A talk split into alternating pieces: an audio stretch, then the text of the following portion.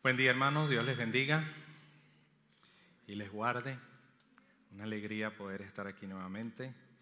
Y bueno, ante todo vamos a orar como es debido para que el Señor hable a nuestros corazones y salgamos de aquí edificados, instruidos, enseñados con una palabra fresca y que edifique nuestras vidas. Amén.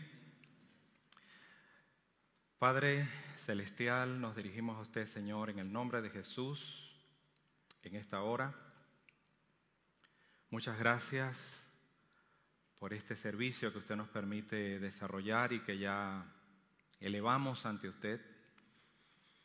Y en este momento, al estar frente a su palabra, llegamos al clímax de este culto. Porque entendemos que la mayor expresión de adoración y de alabanza es cuando podemos estar ante su palabra. Usted es su palabra y su palabra es usted. Es por eso, Dios, que en esta hora te pedimos, Señor, encarecidamente, que hables a nuestros corazones. Que hables no solo a nuestro intelecto, a nuestra mente, sino a nuestro corazón. Ayúdame, Señor, y dame las fuerzas que necesito para poder explicar tu palabra sin cambiarla, sin tergiversarla, sin modificarla. Quita toda cosa que estorbe tu palabra en esta hora.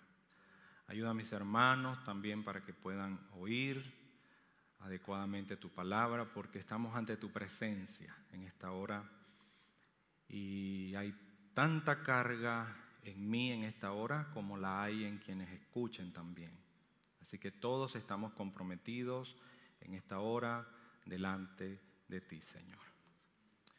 Nos quedamos pues esperando tu ayuda, tu soporte y bendícenos en este tiempo. En el nombre de Jesús, amén. Bueno, seguimos eh, con este asunto de las lecciones de vida, lecciones de vida y en el día de hoy vamos a tratar una de esas lecciones que son bien complejas y bien difíciles. Tengo que reconocer que este tema me, me hizo sufrir bastante. Hay temas que pareciera que son sencillos, hay temas que pareciera que son fáciles, que son referenciales, y hay temas que nosotros creemos que dominamos y conocemos. Pero cuando empezamos a investigar bien los puntos de esos temas, nos damos cuenta que todavía nos queda mucho por aprender, por crecer y por entender de estos temas. Y sin lugar a dudas, uno de esos temas es el tema de la familia. Y particularmente el tema de hoy es las relaciones familiares desde lo que enseña el libro de Proverbios. Entonces, sobre este tema, bueno, hay mucho también, cada persona tiene su manera de pensar, su manera de ser, tiene sus ideas, su cultura, su crianza, quién lo crió, cómo lo crió, cómo se formaron, y todo eso hace que las personas tengan ideas, tengan incluso hasta convicciones, para bien o para mal. Pero es bueno que tratemos de equilibrar todo eso que ya nosotros tenemos con lo que enseña la palabra de Dios y ajustar lo que nosotros tenemos en ese tema con lo que enseña Dios en su palabra, porque al final lo importante creo es hacerle caso a Dios. Amén. Y en cualquier momento de nuestra vida que Él nos alcance, bueno, escucharle a Él. Entrando entonces en la materia, cuando nosotros nos referimos a relaciones familiares, nosotros estamos hablando del trato o la interacción que existe en los miembros de una familia. Estas relaciones obviamente se dan entre padres e hijos, se dan entre los esposos, hermanos, tíos, y cualquier otro miembro consanguíneo que componga la familia. También hay otra figura muy importante que es la relación intra familiar. Es decir, las interconexiones que hay entre grupos familiares diferentes. Por ejemplo, cuando dos personas se unen en matrimonio, entran en interacción dos grupos familiares. Eh, por supuesto, todas estas relaciones persiguen, y es lo que uno espera, que haya unión familiar y no desunión, que haya un espíritu de ayudar a los miembros de la familia, eh, sobre todo en esos momentos cuando hay problemas, cuando hay crisis o cuando hay necesidad. Lo que sí está claro es que cuando las relaciones familiares son sanas, eh, eso ayuda a todos los miembros a sentirse seguros y a sentirse reconocidos, aceptados y amados. Y eso es muy importante para la salud emocional de una persona. Sentirse amada, sentirse aceptada, sentirse segura. Ahora bien, cuando nosotros somos cristianos, somos hijos de Dios, cuando somos hijos de Dios, cristianos nacidos de nuevo, no simpatizantes del Evangelio, no amigos de la iglesia, sino personas que han sido nacidas de nuevo por el Espíritu Santo y que ahora son hijos, hijas de Dios y que viven una nueva naturaleza. Las relaciones en nuestra familia reflejan en gran manera la calidad y la cualidad de nuestra vida espiritual y de nuestra fe. La iglesia está compuesta por hijos de Dios y Dios es nuestro Padre es una figura familiar. La iglesia está compuesta por un conjunto de familias. Cuando las familias de la iglesia no están bien o están enfermas, la iglesia no está bien. Y la iglesia está enferma. No importa su presupuesto, su histrionismo, su capacidad, su tecnología, su influencia, su tamaño familias enfermas, iglesia enferma. Es por eso que este tema, hermano, es muy importante para la iglesia y para cada uno de nosotros.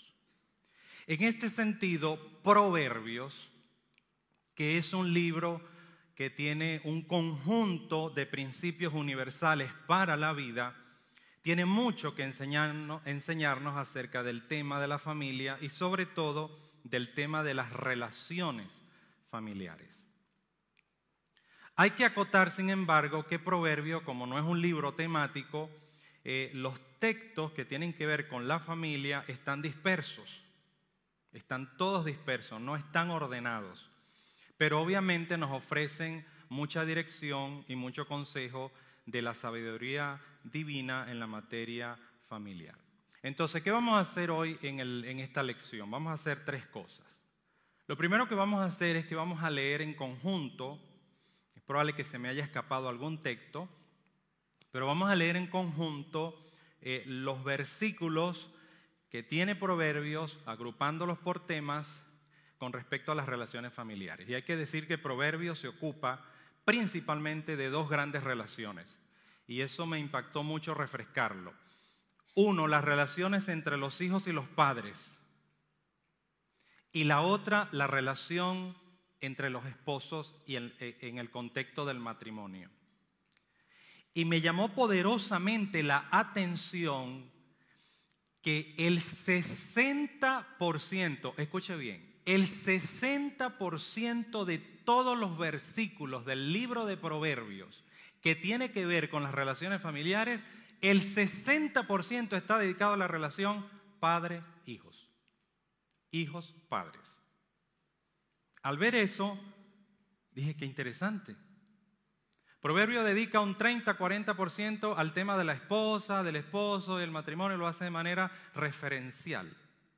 Pero cuando tiene que ver con los hijos y los padres, y los padres y los hijos, Proverbio hace un énfasis muy importante. Eso ya nos indica que el Espíritu Santo está llamándonos a prestarle atención a ese aspecto. Lo segundo, entonces, vamos a extraer algunos principios generales.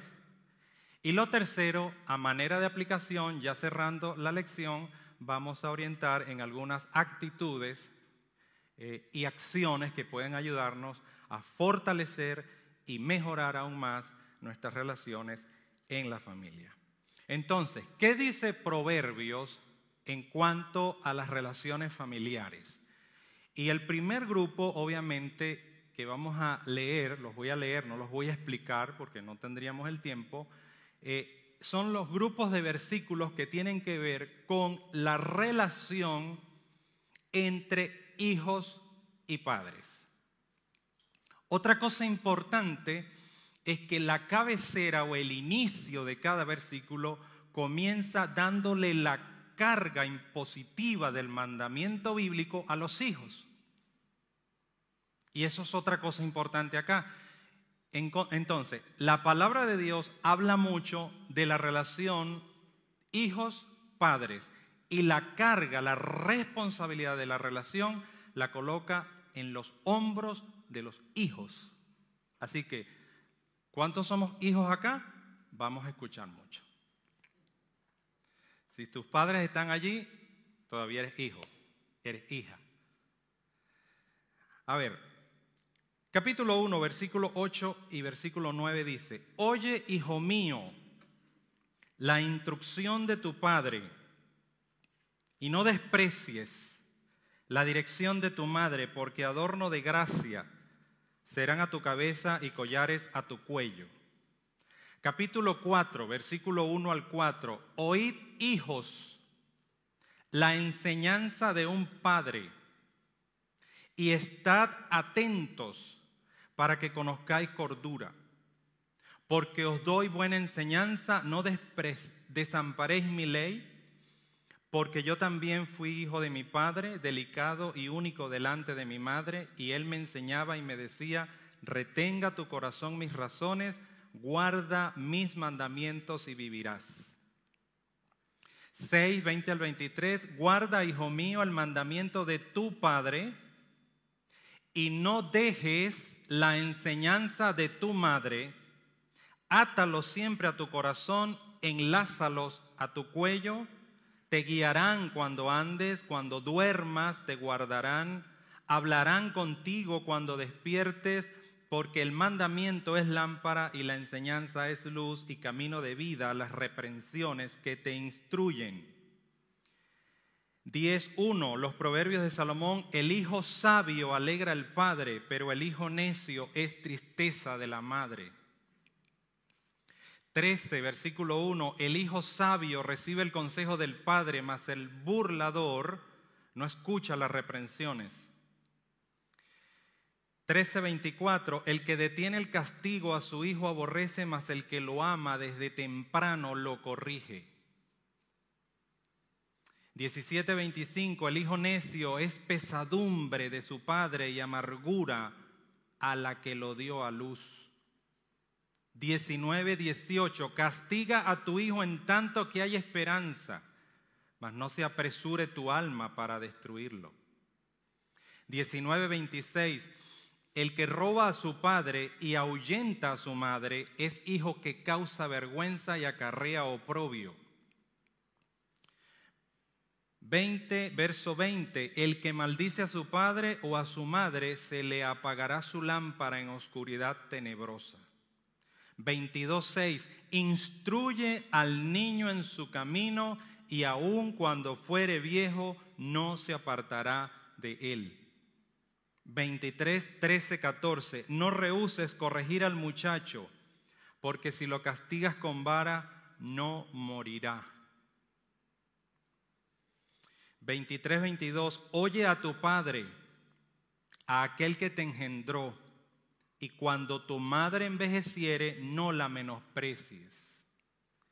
23, 24, 25. Mucho se alegrará el Padre del justo. El que engendra sabio se gozará con él. Alégrese tu Padre y tu Madre y gócese la que te dio a luz.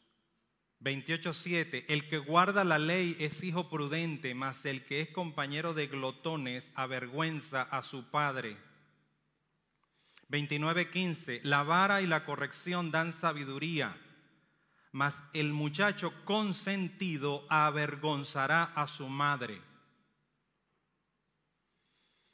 29.17, corrige a tu hijo y te dará descanso y te dará alegría a tu alma.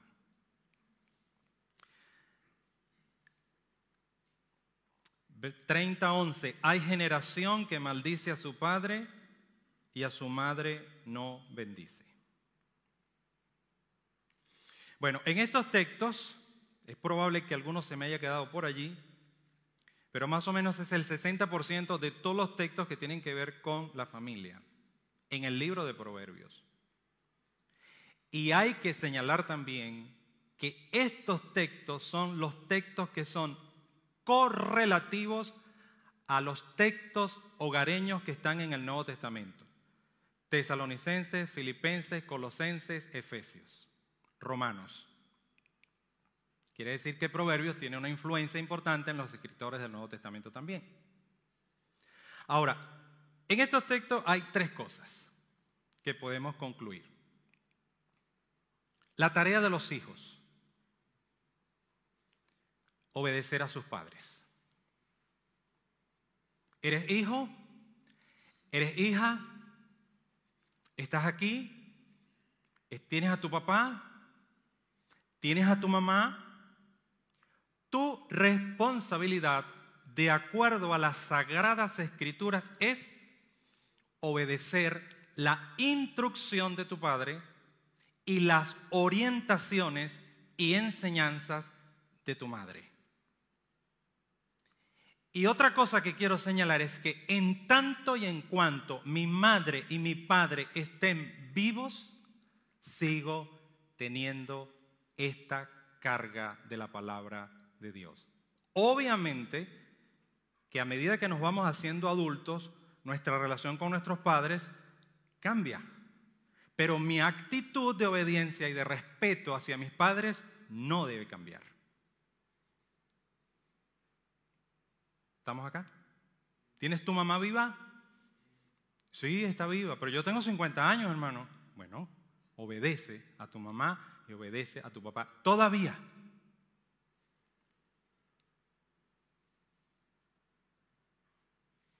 ¿Vamos bien? Sorpresa.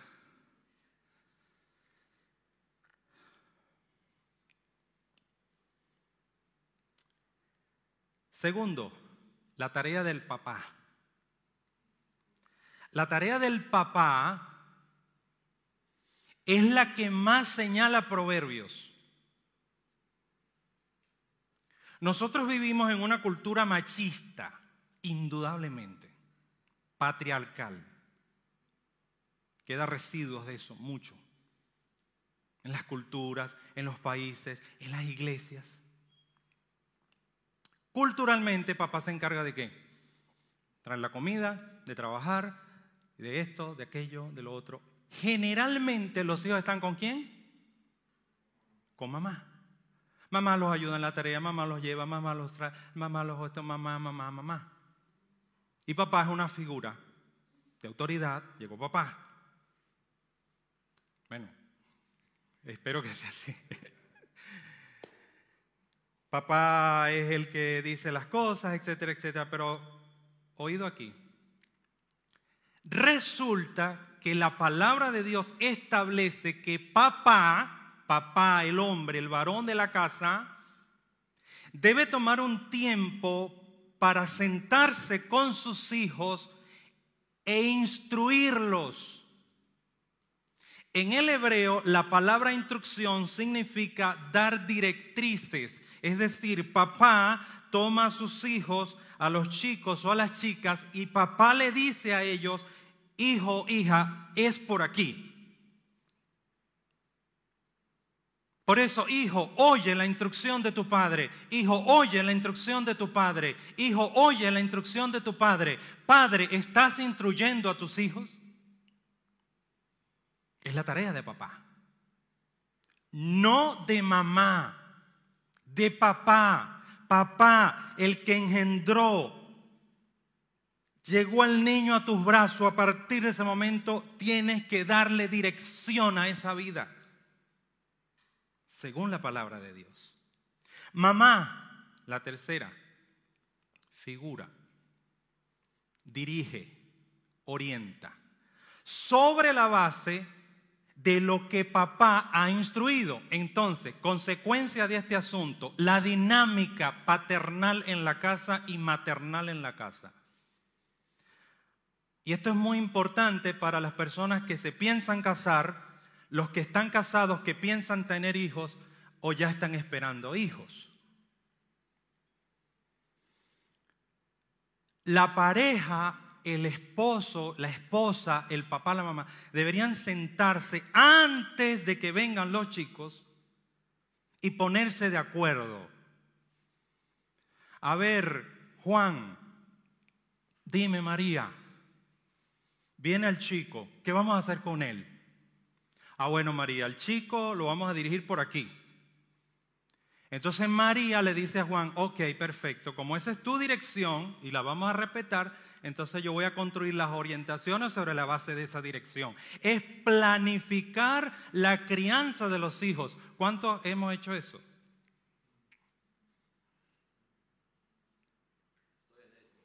Amén.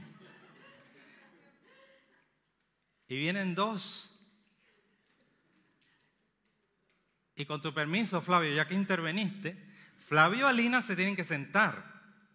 Ahorita en una mesa con papel y lápiz. A ver, Flavio, ¿hacia dónde vamos a llevar a estos chicos o estas chicas? Flavio tiene que estar claro. Las vamos a llevar para allá. Y para acá, y para acá, y para acá, y para acá. Perfecto. Alina toma nota. Y el trabajo de Alina ahora es empezar a construir toda la base de eso que ha dicho papá. Cuando lleguen los chicos, papá y mamá están por lo menos claros de qué van a hacer con esos chicos.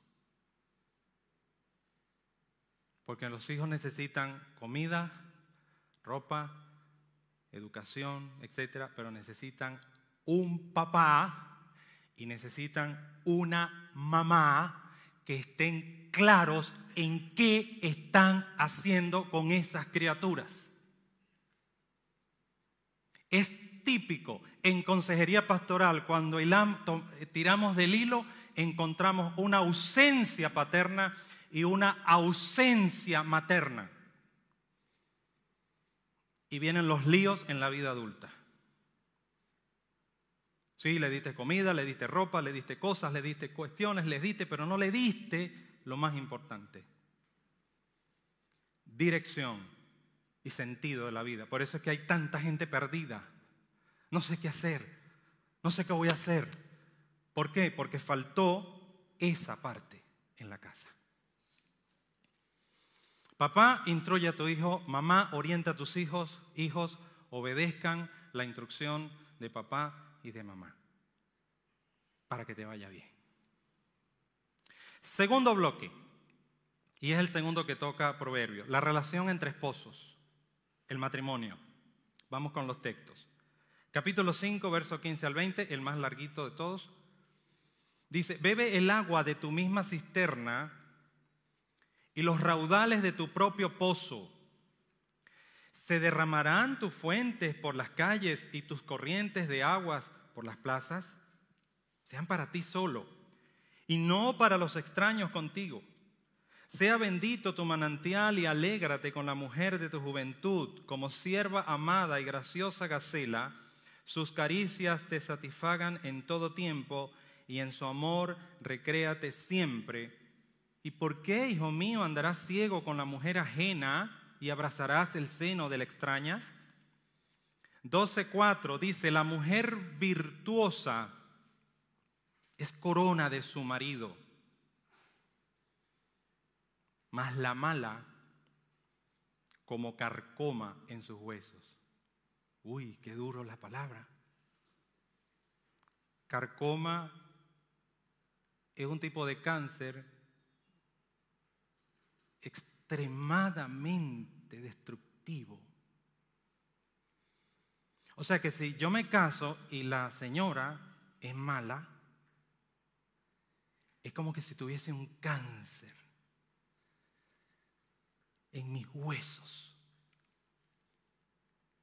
Pero si es buena, corona del marido, la palabra corona lo que está indicando es una figura, eh, una figura semántica del hebreo que tiene que ver con paz mental. O sea, cuando mi esposa es buena, el marido está tranquilo. Voy para la casa, ya me duele la cabeza. No veo la hora de llegar a mi casa, porque cuando llego a mi casa y veo a mi esposa, ¿cuántos dicen amén? Uh, tremendo. La mujer sabia, refiriéndose al contexto de la esposa, edifica su casa, mas la necia con sus manos la derriba. 18:22, el que haya esposa haya el bien y alcanza la benevolencia de Jehová. Tremendo, ¿no? 21.9, mejor es vivir en un rincón del terrado que con mujer rencillosa en casa espaciosa. Wow. 21.19, mejor es morar en tierra desierta, desierta que con mujer rencillosa e iracunda. 24.3, con sabiduría se edifica la casa y con prudencia se afirmará. Esposos. La casa puede ser muy bonita y estar llena de muchas cosas, pero es, es como un barco a la deriva. Pero cuando el esposo, la esposa, los padres están medianamente claros, entonces la casa se afirma, el hogar se afirma. Y lo, que quiere decir el término con prudencia se afirma es que es una casa donde se respira orden, equilibrio, tranquilidad, paz, no desorden. 25-24, mejor es estar en un rincón del terrado que con mujer rencillosa en casa espaciosa. Esto lo repite Proverbio muchas veces. 27, 15, 16, gotera continua en tiempo de lluvia y la mujer rencillosa son semejantes. Pretender contenerla es como refrenar el viento o sujetar el aceite en la mano derecha. Yo, yo no sé, yo a veces me pregunto, Dios mío, ¿cómo eran las mujeres en el tiempo de Salomón? Padre, porque es que no dice muchas cosas buenas de ella. Y de los hombres tampoco dice mucho que halague, pero estos son textos que se los inspiró el Espíritu Santo, están enseñando algo que no me da el tiempo ahorita de explicar con respecto al carácter femenino, que eso puede ser otro tema en otro momento. Ahora, en estos textos se pone de manifiesto tres cosas. La primera, la importancia de la fidelidad y de la pureza en la relación matrimonial. Fidelidad y pureza en las relaciones matrimoniales. En una de las lecciones de vida se me ha encargado hablar sobre las redes sociales. Y una de las cosas que he descubierto es la infidelidad a través de redes sociales, infidelidad subjetiva con el pensamiento. Pero dejémoslo para allá. Número dos, la bendición que enseña la palabra, también es importante resaltarlo, la bendición que representa el matrimonio para un hombre y para una mujer. Dios creó al hombre y Dios creó a la mujer para que se casaran. Por lo tanto, el hombre es una bendición, la mujer es otra bendición y el matrimonio es una bendición. Y dice la palabra de Dios que recibirán la benevolencia de Jehová. La benevolencia es la protección, la benevolencia es la provisión, la benevolencia es la seguridad, la benevolencia es la sanidad de Jehová.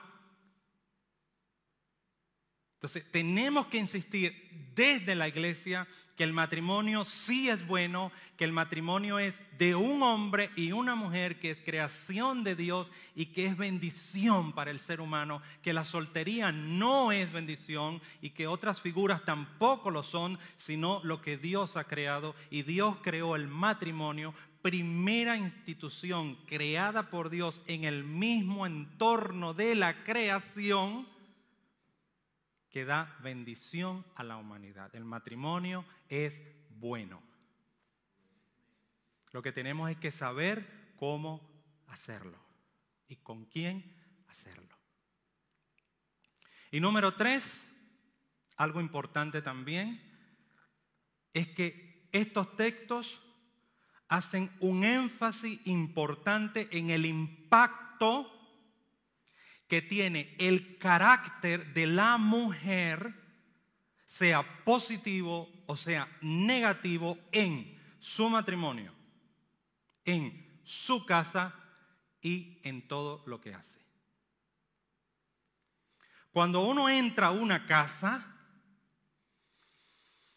y respiras, respiras el ambiente de la esposa, de la mujer que está allí. Cuando ves al esposo, detrás estás viendo a la esposa.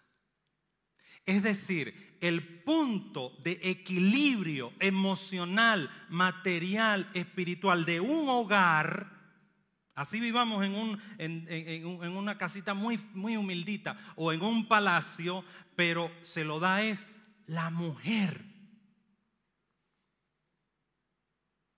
En una casa donde hay una buena esposa, precedida por una mujer buena, un carácter bueno, esa casa es, es esa casa. Porque la influencia de las damas sobre nosotros, de las mujeres sobre nosotros, es indiscutible. Ellas ejercen presión, ellas ejercen influencia, ellas tienen mucho control. De hecho, los grandes hombres de Dios fueron liquidados por una mujer. El valiente eh, profeta Elías, una mujer, lo puso a temblar. A Sansón lo destruyó una mujer. A David lo destruyó una mujer. A Salomón lo destruyó, pues él solo, dos mil mujeres. Una locura. Si una, dos, muchacho, que tú hacías con dos mil? Bueno, en un harén, porque según la, la literatura extrabíblica, Salomón tenía muchos otros harenes.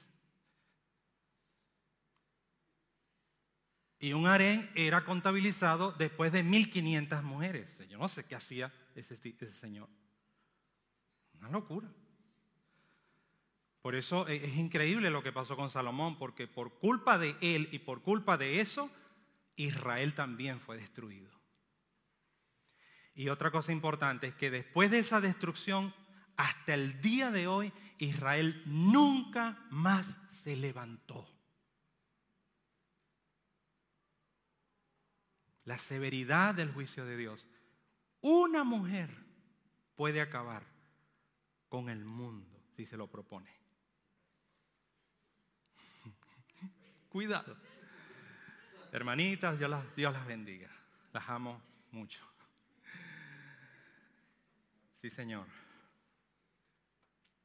Es para reflexionar, para edificar. Ojalá lo estemos tomando así. Ahora, de todo esto podemos decir entonces que el matrimonio, hablando de la relación matrimonial y concluyendo este segundo bloque de relaciones, el matrimonio debe ser cultivado, y debe ser alimentado. Y los esposos, desde el día uno de su matrimonio hasta todo donde Dios lo lleve, deben hacer siempre su mejor y su mayor esfuerzo para mantener su matrimonio mejorando en la mayor posibilidad que pueda. No hay matrimonio perfecto. Todos los matrimonios tenemos luchas, tenemos crisis, tenemos bajones, tenemos de todo. Pero lo importante es ser fiel a la palabra de Dios y lo importante es, hay un problema, vamos a tratar de resolverlo. Hay una situación, vamos a conversarla, vamos a hablarla y vamos a resolverla. Segundo, la pareja debe aprender a anticiparse a los problemas. Esposos, esposas, atentos. Cuando usted vea que algo viene, afróntelo antes de que llegue. Si yo sé lo que a mi esposa le molesta, me preparo antes de que ella se moleste. Y no esperar que se moleste, porque entonces ya ustedes saben. Y si la esposa sabe que el esposo, entonces prepárate antes y evita el problema. El mejor problema es el que se evita. El que se evita. Y número tres, hacer todo lo posible para edificar una relación matrimonial que dure lo que Dios dice que debe durar toda la vida y trabajar mucho para disfrutar del matrimonio de una manera adecuada, de una manera bíblica y de una manera amorosa.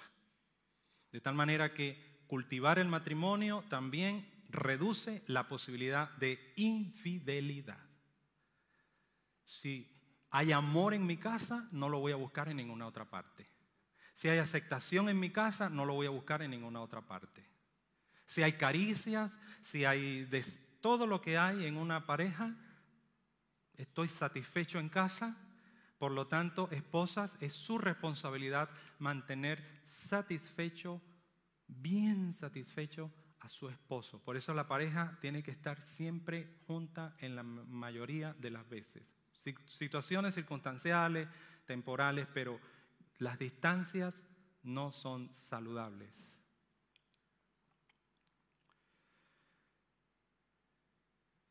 De tal manera que, concluyendo ya, en Proverbios se enfatizan dos grupos de relaciones y espero que les ayude y nos ayude a todos en esto. La relación hijo-padre y la relación esposo-esposa. Y toda esta enseñanza para nosotros como pueblo de Dios, en esta sociedad perdida y sufrida en la que nos ha tocado vivir, toda esta enseñanza reafirma que la unión entre un hombre y una mujer es el diseño de Dios, no otro. Y que esa unión es para honrar a Dios y para que el ser humano se complemente. Los hombres necesitamos a una esposa y las mujeres necesitan a un esposo. Si lo logran o no, bueno, es otro tema, es otro asunto, pero forma parte de toda la consecuencia de la caída y del pecado, no del diseño de Dios. Número dos, cuando Dios bendice con hijos, porque no pasa nada si Dios no le da hijos a un matrimonio, bueno, ya está. Pero si se los da, en el momento en que está esa criatura creciendo en el vientre, o esas dos criaturas creciendo en el vientre, a partir de ese instante nacen deberes y responsabilidades. A partir de ese momento, papá corre a trabajar, mamá corre a trabajar, antes de que nazcan, antes, no después que nazcan porque no te va a dar tiempo. Antes.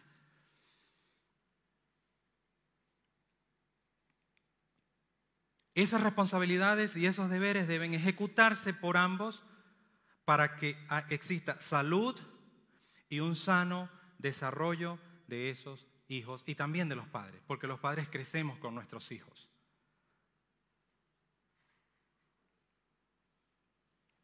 Roles principales, maridos, ámense. Ámense, ámense. Tanta broma, tanta, ámense. Padres, instruyan y orienten a sus hijos. Hijos, obedezcan a sus padres. Esa es la conclusión de este punto. Y quiero dejar entonces cinco actitudes referenciales que les pueden ayudar, y aquí llegamos al tercer punto. Estas cinco cositas que le voy a nombrar solamente nos pueden ayudar a meter todo esto ¿Ok? Coloque todo eso y la trabaja a través de, de estas cinco actitudes en el seno del hogar. Cosas que nos ayudan mucho, no importa cómo sea la familia, grande, pequeña, si tiene hijos, si no tiene hijos, como sea. Número uno, actitud número uno, familia, edifiquemos. Vamos a desarrollar una actitud en la casa para edificar, para incitar a la virtud y a la piedad con el buen ejemplo. En Efesios 4:29 dice, ninguna palabra corrompida salga de vuestra boca, sino la que sea buena para la necesaria edificación, a fin de dar gracia a los oyentes. Cuidemos la forma en que hablamos, en que nos referimos al esposo, a la esposa, a los hijos en la casa. Cuando abras tu boca, que sea para edificar. Eh, cuando vayas a hablarle a tu esposo, cuídate. Y cuando vayas a hablarle a tu esposa, cuidémonos. Y cuando vamos a hablarle a nuestros hijos, más cuidado. Que sea para edificar. No para malcriar tampoco, para edificar, para construir. Actitud número dos, ser considerado. Considerar. Tiene que ver con la sensibilidad y la aceptación del otro.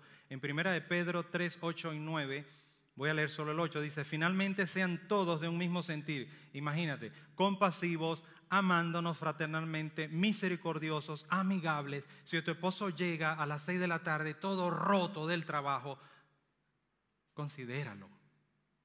¿Sí? No dicen nada, amén por aquí chiquitico. Considéralo, él está cansado, él está agobiado, él tiene la carga, él tiene el peso. Oye, qué bueno que llegaste.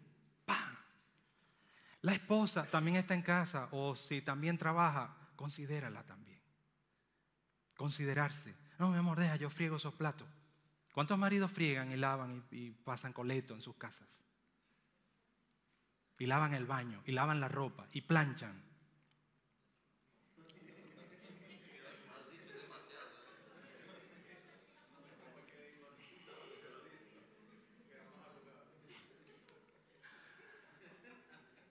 Cocinan. Bueno, ser considerados. Número tres, resultante de este, servir al otro. Servir, servir al otro. 1 Corintios 12, 25 dice, para que no haya desaveniencia en el cuerpo, sino que los miembros todos se preocupen los unos por los otros. Una manera muy importante de desarrollar una, una buena relación es servir. Sabes que una persona, cuando tú le sirves, eh, eh, en cierta manera esa persona se engancha contigo. No, necesariamente porque hay interés, es que el ser humano en su naturaleza es sensible a cuando es ayudado. Es, natural, es, es, normal. Cuanto más tu esposa, tu esposo, sírvele a tu esposo, sírvele. No se trata de ser un esclavo de la esposa, ni ser una esclava del esposo. Es una actitud de servicio. No, mi no te preocupes, yo lo hago, tranquila, yo te lo traigo. Ay, me gustaría tomar un poquito de agua, yo te lo traigo. No siempre, pero servirle. Tener una actitud de servicio. Cuidado con las fechas, el aniversario, el cumpleaños, eh, el día de los, eh, del amor, el día de la amistad, el día de tu nombre, el día de tu madre. Es decir, todos esos días pendientes, una florecita, un detallito, o simplemente, mi amor, bueno, felicidades.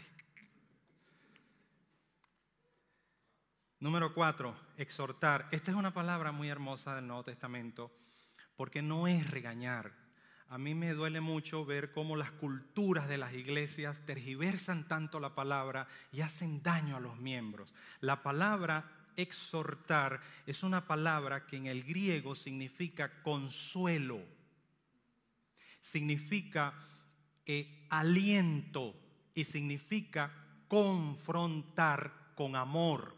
De hecho, la etimología de la palabra exhortar es poner el hombro sobre alguien que está caído y lo exhorta. ¿Sí me, ven? Está caído, yo voy a exhortar a este hermano que está caído, a mi esposa que está desanimada, a mis hijos que están desanimados. Lo voy a exhortar como, bajo mi hombro, lo coloco aquí y lo elevo. Eso es exhortar. Entonces, mi amor, te voy a exhortar, no tenga miedo, te va a ayudar. Y número cinco, orar. Si todo esto que hemos dicho no funciona, Por lo menos orar sí va a funcionar. Orar por tu esposa, orar por tu esposo, orar por tus hijos, orar por nuestra función de padres. Bueno, como hemos terminado con esto, vamos a tener un tiempo de oración. Mi hermano que me acompaña aquí con el piano para una oración reflexiva, piensa un poquito, ya después tendrás tiempo para pensar mejor seguramente. El libro de Proverbios está en tu Biblia, lo puedes leer cuando quieras, ahí están todos estos versículos y seguro que Dios puede decirte cosas mejores que las que yo te he dicho y más claras que las que yo te he comentado. Y, y pensemos en nuestras familias y en nuestras relaciones familiares. Señor, te damos gracias que tu palabra es nuestra norma de fe y de conducta. Tu palabra es nuestra guía, Señor, no nuestra cultura, no nuestra crianza, no nuestra sociedad, no las leyes, no la escuela, no la universidad. Somos tus hijos. Y tú quieres formarnos a nosotros, Señor, a través de tu palabra. Y en esta hora, tu palabra nos ha dicho, nos ha orientado en relación a cómo debemos comportarnos, qué debemos considerar en nuestras relaciones familiares. Y por supuesto eso es exportable a nuestras relaciones como hermanos aquí en la iglesia. Ayúdanos, Señora, a superar los diferentes desafíos y retos que tenemos en nuestras familias. Danos de tu gracia para hacerte caso a ti, Señor. Porque en esta hora lo más importante son los versículos que leímos, no mis comentarios. Yo no soy nadie. Y usted lo es todo. Usted es el creador del cielo y de la tierra, el Señor de señores, el Dios de dioses, el autor de su palabra. Por lo tanto, es relevante su palabra. Ayúdenos a que como hijos tengamos en un lugar adecuado a nuestros padres. Ayude a los chicos para que obedezcan a sus padres. Ayúdenos como padres a instruir a nuestros hijos y ayúdenos como madres a orientar a nuestros hijos. Ayúdenos como esposos a cuidar la relación. Ayúdenos, Señor, a edificar. Ayúdenos, Señor, a servir, a exhortar a veces dedicamos muchísimo tiempo a otras personas y a otras cosas. Tiempo que necesita nuestra casa. Y nuestra casa es prioridad. Nuestra familia es prioridad. Ayúdenos a reconocer eso. Nuestras familias representan la familia de la iglesia. Y nuestros problemas de una u otra manera afectan la iglesia. Ayúdenos, Padre. Y gracias, muchas gracias por su palabra. En el nombre de Jesús.